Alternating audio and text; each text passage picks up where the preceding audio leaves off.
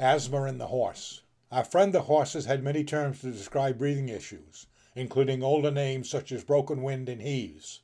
Horses were commonly diagnosed by the presence of a heave line along the musculature at the bottom of the ribs, and a typical wheezing could be heard on auscultation of the lung field with a stethoscope, and a classic expiratory grunt and associated cough.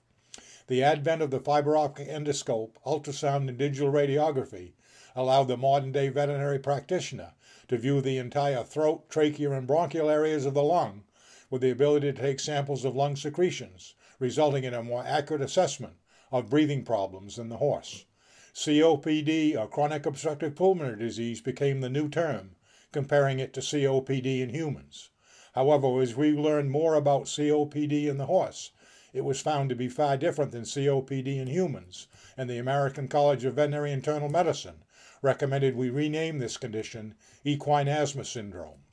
Set off by inhaled dust, moles, and various substances found in hay and straw, the disease has both inflammatory and allergic components, with a potential genetic predisposition similar to asthma in humans.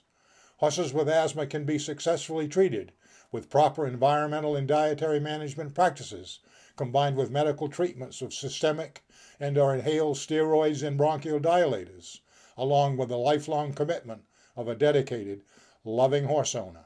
And that's your animal answer.